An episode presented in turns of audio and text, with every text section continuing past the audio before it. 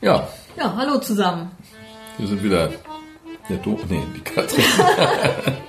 Katrin und Thomas von segel-minimal.de. Mit, der, mit dem Fragebogen 7, Teil 2 heute.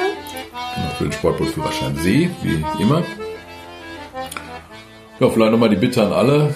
Äh, schickt uns gerne Kommentare, ähm, wie euch das gefallen hat, was gut ist, auch wenn es Verbesserungsvorschläge gibt, was man besser machen kann. Mhm, Wir haben heute gerade einen Kommentar bekommen von Guido. Und ähm, das freut uns immer total. Also das ist ja das, wofür wir das eigentlich machen. Das, wir machen das aus Ehrenamt. Und das Einzige, was wir dafür kriegen, sind eure Kommentare oder Bewertungen. Also wenn euch das gefällt, wäre schön, lasst uns das auch hören. Genau, also hier nochmal ein Glückwunsch an Guido und seinen Sohn. Die beiden haben nämlich gerade äh, den SBFC bestanden und wie sie meinten, auch dadurch, dass, äh, dass sie im, im Auto immer äh, Podcast gehört haben. Genau, das hat geholfen. Ja, Ja, dann fangen wir an, oder? genau. Soll ich? Okay, dann fangen wir an. Also mit der Frage 202. Welche Bedeutung hat folgendes Schifffahrtszeichen? Und wir sehen ein Bild mit ähm, vier Tonnen drauf. Die sehen alle recht gleich aus, nämlich gelb-schwarz und ähm, oben gelb, unten schwarz. Oben drauf haben die zwei Dreiecke übereinander mit den Spitzen nach unten. Und die Antwort heißt Kennzeichnung aller, einer allgemeinen Gefahrenstelle Südquadrant. Ja, also Tonnen, die eine allgemeine Gefahrenstelle kennzeichnen, die sind immer gelb-schwarz, nur in unterschiedlicher äh, Reihenfolge. Und schwarz ist, sagen wir mal, ist die schwerere und wichtigere Farbe als gelb. Und da, wo die Tonne schwarz ist, da steht sie bezüglich der Gefahrenstelle. Das ist zumindest schon mal im Norden und Süden so. Also die Tonne, die unten schwarz und oben gelb ist, die steht im Süden der Gefahrenstelle. Und schwarz ist unten, heißt also Tonne Süden, genau wie auf der Karte. Bei der Nordtonne ist das genau andersrum, da ist schwarz oben, also im Norden. So, und wenn die Tonnen Topzeichen haben, dann sind das immer zwei Dreiecke übereinander. Ähm, und bei der Südtonne zeigen die Spitzen der Dreiecke dann nach unten, also nach Süden. Bei der Nordtonne würden sie nach oben, nach Norden zeigen. Und die Spitzen zeigen immer dahin, wo die Tonne schwarz ist. So, jetzt haben wir noch Ost und Nord. Bei der Osttonne zeigen die Spitzen voneinander weg, sodass die beiden Dreiecke so, wenn man sich das vorstellt, so ein bisschen wie ein O bilden, also Osten. Und die Dreiecke zeigen auf die schwarzen Stellen, das heißt, bei Osttonne sind sie immer oben und unten schwarz. Da zeigen die Dreiecke hin. Bei der Westtonne ist es dann genau andersrum, da steigen, äh, zeigen die beiden Spitzen zueinander hin. Und ähm, das heißt, die Spitzen zeigen die Mitte, da ist die Tonne in der Mitte schwarz und oben und unten gelb. Und wenn man bei der Westtonne noch ein bisschen Fantasie mitbringt, dann sind diese beiden ähm, gegeneinander liegenden äh, Dreiecke, wenn man die auf die Seite legt, sehen die eigentlich aus wie ein W. Und das heißt, da hat man Westen. So, wenn die Gefahrenstelle größer ist, dann, äh, dann nehmen wir eigentlich im, oder nehmen nicht wir, sondern die Leute, die die Tonnen aufstellen, äh, eigentlich vier Tonnen und zwar auf jeder Seite der Gefahrenstelle ist eine davon, damit hat man dann das Gebiet genau abgegrenzt. Ja, das wäre das Ideal, ist aber auch offensichtlich teuer. Ja, jede Tonne ist teuer auszubringen und oft hat man äh, nur eine Tonne an der wichtigsten Seite. Ist gerade bei Fahrwassern so, dass ich äh, ein Fahrwasser dran vorbeigeht und dann habe ich nur die Tonne, die äh, zum Fahrwasser hin zeigt. Und die sollte man dann halt großräumig umfahren, beziehungsweise wenn man so ein Fahrwasser hat wie Kiel-Ostseeweg, dann ist das für die großen Schiffe, da lohnt sich manchmal ein Blick auf die Karte, ob wir da überhaupt drum rum müssen oder ob wir auch da über die Tiefe genau. fahren können. Ja, vielleicht nochmal so zum, zum, äh, zur Wiederholung. Bei kleinen Gefahrenstellen, wenn man zum Beispiel irgendwo nur ein Wrack hat, äh, dann reicht eine Tonne mitten auf die Gefahrenstelle zu setzen und die äh, ist dann rot-schwarz und die haben rundes Topzeichen, beziehungsweise zwei runde Topzeichen. Äh, und da muss man halt auf allen Seiten so ein bisschen Abstand wahren, damit man da nicht irgendwo hängen bleibt. Also hier auf dem Bild sehen wir die Tonnen Nochmal zur Wiederholung. Oben gelb, unten schwarz mit Topzeichen, deren Spitzen nach unten zeigen. Und damit sind wir im Südquadranten der Gefahrenstelle. So, dann kommen wir zur Frage 80. Wann ist das Manöver des letzten Augenblicks durchzuführen? Ja, die Antwort ist, es muss durchgeführt werden, wenn ein Zusammenstoß durch Manöver des Ausweichpflichtigen allein nicht mehr verhindert werden kann. Das ist so eine Frage, die ist ein bisschen schwierig. Also es ist so Theorie und Praxis. Ne? Also grundsätzlich ist ja schon mal was schiefgelaufen, wenn das Manöver des letzten Augenblicks gefahren werden muss. Ne? Und also schön wäre es in der Praxis, wenn man einfach ein bisschen vorausschauend fährt und so Situationen gleich vermeidet. Und ähm, mal davon ab, dass man eben ähm, kurshaltepflichtig ist oder nicht. Also wenn man zum Beispiel so mit Raumkurs fährt und ähm, kommt einer, ein Segler entgegen, der sich hoch am Wind hier voranquält irgendwie, dann kann man oft einfach, wenn man wie ein paar Grad anders fährt, dann kann man eben hinter dem längs gehen und der verliert nicht seine Höhe. Ne? Das ist einfach manchmal einfach total hilfreich, wenn jemand dann einfach auf seine Vorfahrt verzichtet. Und wobei Vorfahrt schon wieder der falsche Begriff ist. Eine Vorfahrt gibt es ja in der KVR gar nicht, sondern da gibt es nur eine Kurshaltepflicht und eine Ausweichpflicht. Also derjenige, der umgangssprachlich Vorfahrt hat, der hat laut KVR eine Kurshaltepflicht, damit der Ausweichpflichtige auch weiß, was der andere vorhat und sich darauf einstellen kann, wo der denn längs fährt. Es stehen sich also eine Ausweichpflicht und eine Kurshaltepflicht gegenüber. Wenn der Ausweichpflichtige nicht ausweicht, dann kann der Kurshaltepflichtige natürlich nicht warten, bis es knallt. Also in der Theorie macht man erstmal den Ausweichpflichtigen äh, mit Schallsignalen, also mindestens fünf kurze Töne oder wilde Schreine oder wie auch immer auf die Ausweichpflicht aufmerksam. Also in der Praxis ist es der Maß schon so ähm, eng, dass ähm, eigentlich keine Zeit mehr. Ein Schreiber vielleicht nochmal will und wenn er da nicht reagiert, dann ist es auch Zeit für das Manöver des letzten Augenblicks. Ne? Und das fährt man dann halt, ähm, wenn sonst ein Zusammenstoß eben nicht mehr vermieden werden kann. Ja, das ist dann das Manöver des letzten Augenblicks. Aber wie gesagt, eigentlich sollte man das nicht drauf ankommen lassen und lieber ein bisschen vorausschauen fahren, dass das gar nicht erst äh, nötig wird. Ja, und das, ähm, das Manöver sollte man so fahren, dass auch wenn der andere dann doch ausweicht, dass man dem dann nicht in die Karre fährt. Also ja, immer am nach, besten, nach rechts. Genau, von dem weg am besten, ne, genau. ne, dass man da nicht noch in, in Bedrängnis kommt. Genau. Also beide müssen das Manöver des letzten Augenblicks nach rechts fahren, ne? nach mhm. Steuerbord. So steht's in einer anderen genau. Regel. Mhm. Ja, guter Hinweis. Dann kommen wir zur Frage 213. Was versteht man unter einem Quermarkenfeuer? Die Antwort Sektorenfeuer, das auf eine Kursänderung im Fahrwasser hinweist. Ja, nehmen wir mal an, wir sind im Dunkeln unterwegs, das braucht ja kein Feuer. Und äh, wir sind da auf einem engen Fahrwasser mit einer Kurve unterwegs. Und äh, wir fahren gerade auf die Kurve zu und, äh, und sehen nichts so richtig, wo wir jetzt sind. Ist ja auch dunkel. Das heißt, in der Seekarte ist dann vielleicht, also nein, in der Seekarte ist bestimmt das Quermarken vorher eingezeichnet. Und nehmen wir an, das hat jetzt einen grün, äh, weiß-grünen Sektor. Und wenn ihr am Ufer dann das grüne Licht seht, dann wisst ihr, das ist der Ankündigungssektor, das wisst ihr, jetzt gleich kommt die Kurve. Und wenn dann der weiße Sektor kommt, dann müssen wir in die Kurve reinfahren. Und äh, hinter der Kurve ist dann wieder ein grüner Sektor, der uns dann zeigt, okay, jetzt ist jetzt sind wir Oder oben. ein roter Sektor. Oder ein roter, nur bei dann uns. kann man die besser auseinanderhalten. Genau, bei uns war es jetzt grün-weiß-grün oder. Oh, das ist ja. okay. Dann kommt der der äh, der hintere Sektor. Mhm. Normalerweise reicht ja auch Ankündigung und, und Kursänderungssektor und oft ist aber noch ein dritter Sektor mit dahinter. Mhm. So, und wie gesagt, welche Farben da äh, sind, das seht ihr in der Seekarte. Und der grüne wäre jetzt der Ankündigungssektor und der weiße wäre dann in dem Fall jetzt der Kursänderungssektor. Mhm. Das heißt, nochmal zur Antwort, Sektorenfeuer, die auf eine Kursänderung im Fahrwasser hinweisen. Das ist dann das Quermarkenfeuer. Genau. so, jetzt haben wir eins, äh, da ist ein Bild drauf und die Frage 111 sagt dann, welches Fahrzeug führt diese Lichter?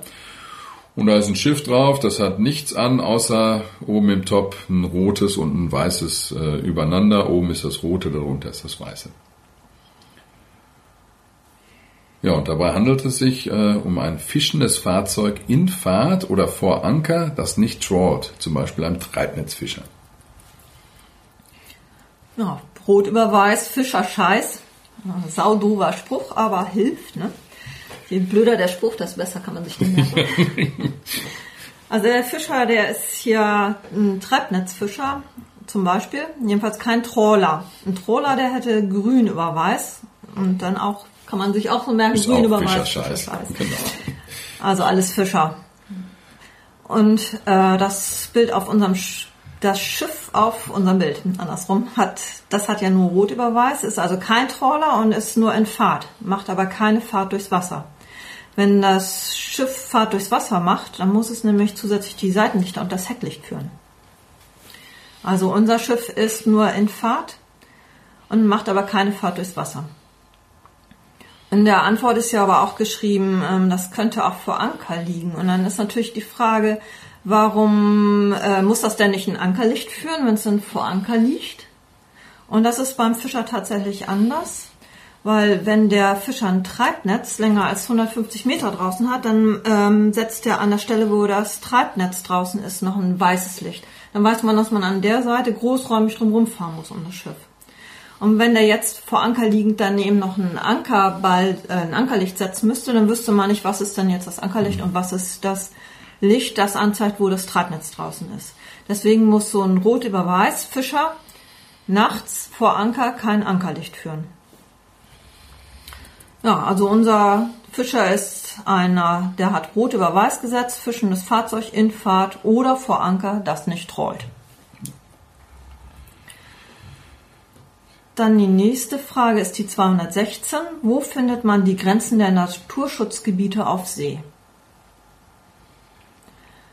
Die Antwort ist in Seekarten und Sportschifffahrtskarten des Bundesamtes für Seeschifffahrt und Hydrographie. Ja, das ist ein Freilos, würde ich sagen. Ne? Wo soll es sonst stehen? See Seekarten haben wir an Bord. Ähm, und wir brauchen natürlich die Grenzen, wo Naturschutzgebiete sind. Wir müssen uns da jedenfalls anders verhalten. Das heißt, das ist klar. Also die, die anderen Vorschläge sind, äh, sind Unsinn in irgendwelchen Naturschutzgesetzen oder in Seeschifffahrtsstraßenordnungen oder KVR. Das ist natürlich Unsinn. Wir haben eine Seekarte an Bord und da muss drin stehen, wo auch die Grenzen sind. Also die richtige Antwort in Seekarten und Sportseeschifffahrtskarten des Bundesamts für Seeschifffahrt und Hydrographie.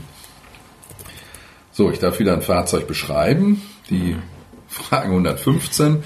Welches Fahrzeug muss diese Lichter führen? Ja, und da haben wir auf dem Bild haben wir ein relativ großes Schiff, so sieht's aus. Das hat äh, vorne und hinten äh, jeweils weiße Lichter. Und äh, dazu ist noch die, ähm, die Decksbeleuchtung an bei dem Schiff. Also vorne und hinten weißes Licht und Decksbeleuchtung. Ja, Antwort ist ein vor Anker liegendes Fahrzeug von 100 Meter und mehr Länge. Ja, wie ist das nochmal mit den Ankerliegern? Also unter 50 Metern reicht ein weißes Rundumlicht. So aufgehängt, dass man das gut sieht. Und ähm, früher war das ein bisschen ein Problem mit der Stromversorgung, aber heute mit LED kann man das eigentlich ganz gut setzen, auch auf so einem kleinen Boot. Auf so einem kleinen Boot wie unserem. Genau. Ähm, ja, früher hat man sich mit einer Petroleumlampe beholfen. So, also fünf, unter 50 Metern ein weißes Rundumlicht, ab 50 Meter Länge muss ein Schiff vor Anker vorne ein weißes Rundumlicht führen und hinten ein weißes Rundumlicht. Das hintere soll tiefer hängen als das vordere. Also die Frage ist das nicht egal, welches von beiden, also ob die gleich hoch sind oder welches vorne und welches hinten ist. Nee, das ist nicht ganz egal, weil so ein Ankerlieger ja immer an der Ankerkette liegt und die Ankerkette läuft eben vorne aus, raus. Und deswegen muss man vorne eben in einem größeren Bogen um so einen Ankerlieger drumherum fahren, hinten kann man ganz eng drumherum fahren. Deswegen ist es wichtig, dass ähm, das hintere Licht tiefer hängt als das vordere bei so einem Ankerlieger. Und ab 100 Meter Länge ist dann ein Ankerlieger verpflichtet, zusätzlich die Decksbeleuchtung einzuschalten. Also ist das hier die richtige Antwort. Ein vor Anker liegendes Fahrzeug von 100 Meter Länge und mehr. Ja. Dann die Frage 229. Welche Höchstgeschwindigkeit dürfen Maschinenfahrzeuge in Nationalparks in der Nordsee nicht überschreiten, wenn sie in gekennzeichneten Fahrwassern außerhalb der Zone 1 fahren? Die Antwort 16 Seemeilen pro Stunde. Ja. Also wir versuchen ja immer irgendwas zu sagen zu den Antworten, aber hier fällt es mir schwer. Also ich, ich, ich habe keine Ahnung, wie man auf 16 Seemeilen pro Stunde kommt. Ja. Aber das ist halt so, das müsst ihr auswendig lernen. Und äh, ja, ist auch ziemlich schnell eigentlich. Ne? 16, 8 Knoten, gute 8 Knoten, das ist natürlich auch schon Naturschutzgebiet. Aber gut, also die richtige Antwort hier ist 16 Seemeilen pro Stunde. Bitte? Das sind doch Knoten, oder? 16 Knoten. Ach so, 16, Entschuldigung, 16 Seemeilen pro Stunde sind natürlich 16 Knoten, genau. Okay, gut. Hast du recht, das ist natürlich, ja, verdammt schnell. ja, das ist richtig schnell. Deswegen ja. hast du das auch falsch umgerechnet, weil es echt schnell ist. Ja, ja. So, nächste Frage. Die 117. Sie hören bei verminderter Sicht mindestens alle zwei Minuten zwei aufeinanderfolgende lange Töne mit der Pfeife. Also, Pfeife kann ich nicht nachmachen. Pfeif, Pfeif. So, welches Fahrzeug gibt äh, dieses Signal? Ja, richtige Antwort. Das ist ein Maschinenfahrzeug in Fahrt, das seine Maschine gestoppt hat und keine Fahrt durchs Wasser macht. Ja, das muss man tatsächlich lernen, weil eben weil ähm, das Ausschussverfahren, das zieht hier nicht, weil die anderen Antworten die, äh, sind auch alle plausibel. Also nochmal Wiederholung. Zeichen bei verminderter Sicht. Ein langer Ton, mindestens alle zwei Minuten, ist ein Maschinenfahrzeug mit Fahrt durchs Wasser. Zwei lange Töne ist ein Maschinenfahrzeug in Fahrt ohne Fahrt durchs Wasser. Und ein Ankerlieger, der läutet mit einer Glocke. Wenn er über 100 Meter lang ist, dann schlägt er zusätzlich noch einen Gong. Also zwei lange Töne mit der Pfeife ist ein Maschinenfahrzeug in Fahrt, das seine Maschine gestoppt hat und keine Fahrt durchs Wasser macht. Ja, ist leider auswendig lernen. Ja. Frage 235. Wovon sollte man sich vor Gebrauch einer Seekarte überzeugen? Antwort dass die Karte auf den neuesten Stand berichtigt ist. Ja, ist eigentlich auch eine Freikarte. Ne? Also das ist äh, auf See ändert sich halt ständig was. Da können Tonnen versetzt werden, Sandbänke wandern oder es gibt mhm. neue Windparks. Das ist ja auch im Moment ganz ganz groß und ähm, das heißt, die muss halt berechtigt sein, damit man nicht irgendwo dann in, in Schwierigkeiten kommt. Ja, vielleicht machen wir ganz kurz jetzt so ein kleiner Exkurs zum Berichtigen. Ist alles gar nicht so, so dramatisch.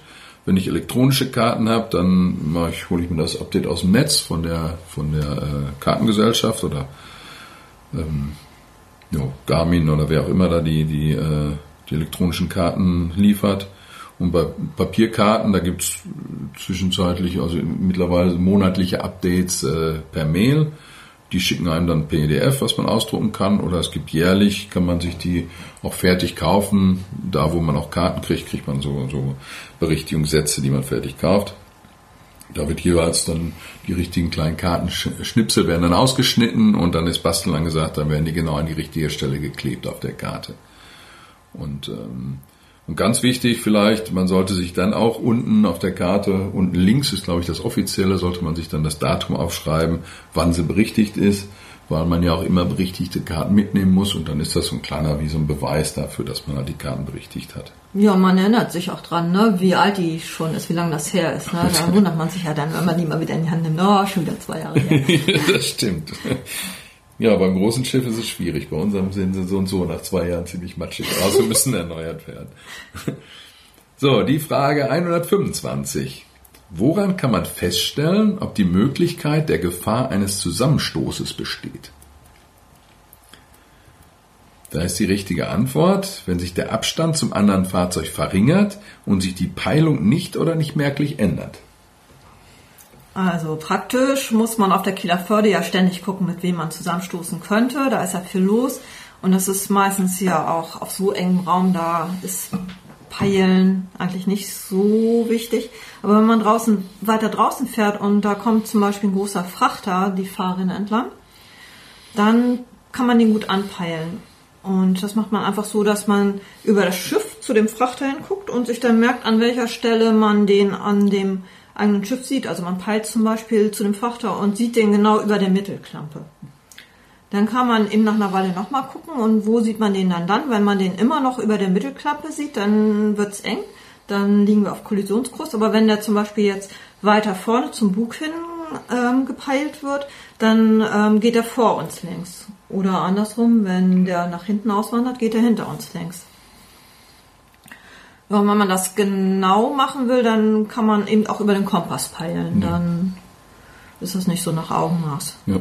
Also die Frage ist wirklich nicht weit hergeholt, das machen wir jedes Mal. Also ja, also mit den Frachtern, ne, das ist ja. schon immer die Frage, muss man jetzt warten oder nicht? Das dauert ja schon immer ganz schön lange, ne? Und dann wird sorgfältig gepeilt. Ja, also das machen wir tatsächlich jedes ja. Mal. Das ist wirklich eine wichtige Geschichte. Ja. Okay, dann die nächste Frage ist die 249. Was versteht man unter Ebbe? Richtige Antwort ist das Fallen des Wassers vom Hochwasser zum folgenden Niedrigwasser. Ja, über den Begriff macht man sich eigentlich nie Gedanken, bevor man dann für die Prüfung lernt. Eigentlich war für mich immer, Ebbe ist kein Wasser da. Flut ist Wasser da. Aber das ist nicht richtig, sondern äh, Ebbe ist tatsächlich äh, der Zeitraum, wenn das Wasser fällt. Also vom Hochwasser bis zum Niedrigwasser ist Ebbe. Dann ist Niedrigwasser und dann vom Niedrigwasser bis zum Hochwasser ist Flut und dann ist Hochwasser. Das sind so die, die Phasen des Ganzen. Also müsst ihr euch merken, Ebbe ist tatsächlich der, der Fallzeitraum. Ja, dann haben wir die Frage 131. Wie hat sich ein Maschinenfahrzeug im freien Seeraum oder außerhalb des Fahrwassers gegenüber einem im Sicht befindlichen fischenden Fahrzeug zu verhalten, wenn die Möglichkeit der Gefahr eines Zusammenstoßes besteht? Ja, richtige Antwort, das Maschinenfahrzeug muss ausweichen. Ja, im freien Seeraum da außerhalb des Fahrwassers gelten die KVR und nach denen muss das Maschinenfahrzeug dem Fischer ausweichen. Ist ja auch eigentlich klar, wo soll denn der Fischer so schnell hin mit seinem Netz? Ne? Also was anderes macht auch gar keinen Sinn. Ja, das ist mal wieder eine Freikarte, würde ich sagen. Genau. Wie die nächste Frage. Die Frage 261. Welche Angaben liefert die Beaufort-Skala? Antwort. Windstärken von 0 bis 12 und die Auswirkungen auf die See. Ja, also wie viel Windstärken äh, das da offiziell gibt, das sollte man wissen. Das sind, äh, das sind halt die, die 12, also 0 mhm. bis 12. Darüber ist, äh, ist, ist glaube ich, alles 12. Ne? Also es gibt, theoretisch gibt es auch mehr, aber... Es gab irgendwie früher mal ganz kurz 13 oder ja, sowas, ne? aber das ist vorbei. Nee. Ja, aber da sind wir auch immer dran. Man muss langsam muss man äh, muss man umrechnen. Also ich glaube, an Knoten als Einheit kommt man nicht mehr so so rum. Das hat man also in den meisten Wetterberichten ähm, hat man nicht mehr Beaufort, sondern wirklich Knoten oder sogar wie der DMI, der dänische Wetterbericht, übrigens gar nicht schlecht. Ähm, der zeigt Meter pro Sekunde. Mhm. Das heißt, man muss da schon langsam umrechnen. Genau, die Beaufort-Skala ist ein Auslaufmodell, habe ja. ich das Gefühl. Ja, ist auch relativ ungenau, also das ja. muss man auch sagen. So Knoten, da weiß man es doch ziemlich genau. Aber die Beaufort-Skala, die arbeitet hat mit zwölf Windstärken, von Flaute bis Orkan.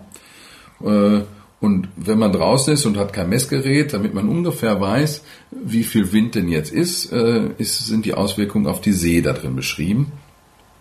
Und ähm, ja, Beispiel 6 Beaufort, das ist so ein besonderes mhm. Ding.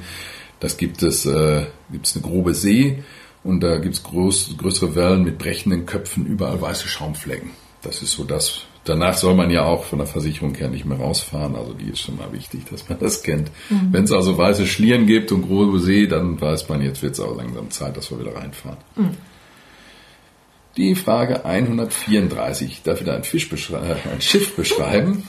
Äh, wie muss man sich gegenüber diesem Fahrzeug verhalten? Und jetzt haben wir auch ein recht großes Schiff. Ähm, ich fange mal an, das hat Seitenlichter und Hecklicht. Dazu hat es äh, zwei weiße Lichter vorne und hinten äh, im Top und hat dann noch drei rote Lichter übereinander. Also Seitenlichter, Hecklicht, zwei weiße Rundumlichter im Top und drei rote Lichter übereinander.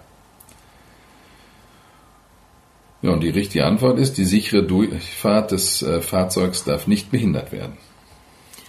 Ja, das ist, wenn man das, die alle Antworten durchliest, relativ schnell geschossen. Die anderen sind nämlich alle doof, die Antworten. Aber wenn man wissen weiß, was für ein Schiff das ist, dann ist sowieso alles klar, nämlich äh, drei rote Lichter übereinander, das ist ein tiefgangbehindertes Fahrzeug. Und dessen sichere Durchfahrt darf auch nicht behindert werden. Der kann halt nicht ausweichen, weil er tiefgangbehindert ist. Und dann hat er zusätzlich noch eben diese zwei Toplichter, eins vorne, eins hinten, nur zur Wiederholung so. Das Schiff ist dann wahrscheinlich länger als 50 Meter. Dann hat er eben noch die Seitenlichter Hecklicht, also ist es in Fahrt mit Fahrt durchs Wasser. Also drei Lichter übereinander, das ist ein tiefgangbehindertes Schiff und dessen sichere Durchfahrt darf nicht behindert werden. Dann kommen wir zu der Frage 274. Welche Sicherheitsmaßnahmen sind an Bord aufgrund der seemännischen Sorgfaltspflicht neben den in den Kollisionsverhütungsregeln vorgeschriebenen Verhaltensmaßregeln bei verminderter Sicht zu treffen? Antwort. Insbesondere alle Navigationsanlagen, zum Beispiel Radar, AIS, Echolot, sorgfältig gebrauchen und in einem Revier mit Landradarberatung die Radarberatung über den UKW-Sprechfunk mithören. Ja, hier könnten wir vielleicht wieder mal im Ausschussverfahren arbeiten. Also die erste falsche Antwort schlägt vor, wir sollen die Selbststeueranlage einschalten. Das ist natürlich Blödsinn. Ich sag mal, besser ist, wir haben die Pin in der Hand und können schnell was tun, als dass wir dann erstmal die Selbststeueranlage einschalten. Das hilft nichts. Zweite falsche Antwort schlägt vor, dass wir die Verkehrszentrale ständig über Kurs und Geschwindigkeit informieren. So, wenn ich mir das so vorstelle, so ein Sonntagnachmittag in der Kieler Förde, da fahren ungefähr 1000 Boote durch, da geht die Verkehrszentrale unter. Das klappt nicht. Das kann man vergessen. Äh, die dritte falsche Antwort schlägt äh, beides vor, Selbststeueranlage und ständige Information der Verkehrszentrale. Es ist, äh, ist doppelt doof, es ist Unsinn. Also richtig hier ist insbesondere alle Navigationsanlagen, zum Beispiel Radar, AIS, Echolot sorgfältig gebrauchen und in einem Revier mit Landradarberatung äh, die Radarberatung über UKW-Sprechfunk mitgehen. Ja, kleiner Exkurs Landradarberatung. Ich habe es noch nie erlebt. Ähm, also die funktioniert ähm, zum Beispiel unter und äh, Außenweser. Da gibt es am Rand dann Radarantennen und äh, damit wird die komplette Weser überwacht. Und jedes meldepflichtige Fahrzeug, das können auch sogenannte Freifahrer ohne Seelotsen sein, also alle, alle größeren, die bekommen bei der Meldung von der Revierzentrale ein sogenanntes Mitlaufzeichen, welches elektronisch ans Radarecho geheftet wird, sodass dieses Fahrzeug ab sofort auf seiner Reise durchs Revier eindeutig identifizierbar ist. Und die Revierzentrale weiß so immer genau, wer wo auf der Weser unterwegs ist, zum Beispiel von den, zumindest von den großen Schiffen und kann dann alle, auch die Kleinen natürlich beraten, wenn es dann irgendwo eng wird. Das wäre so eine Radar, äh, wie heißt das? Ich kann es noch nicht mal. Eine, äh, ich muss nach ganz oben. Landradarberatung. Landradarberatung, genau. Eine Radarberatung von der Stelle, die auf Land sitzt sozusagen ja. und alles überwacht. So, das war der Fragebogen 7 und hier der Teil 2. Ja, und nochmal die Bitte an euch, wenn euch das gefällt, was wir machen, oder wenn es euch grundsätzlich gefällt, aber ihr noch irgendeinen Verbesserungsvorschlag habt, einen konstruktiven, dann freuen wir uns über Nachricht. Ja, genau. Ansonsten guckt einfach mal bei segel-minimal.de. Da gibt es auch noch so ein paar andere Sachen. Da gibt es ein paar Fragebögen und, äh, und ganz nette Sachen. Einfach mal drauf gucken, einfach mal durchgucken. Äh, das lohnt sich auf jeden Fall, denke ich. Ja, in diesem Sinne, viel Spaß. Bis zum nächsten Mal. Viel Spaß beim Üben. und bis zum nächsten Mal. Tschüss. Tschüss.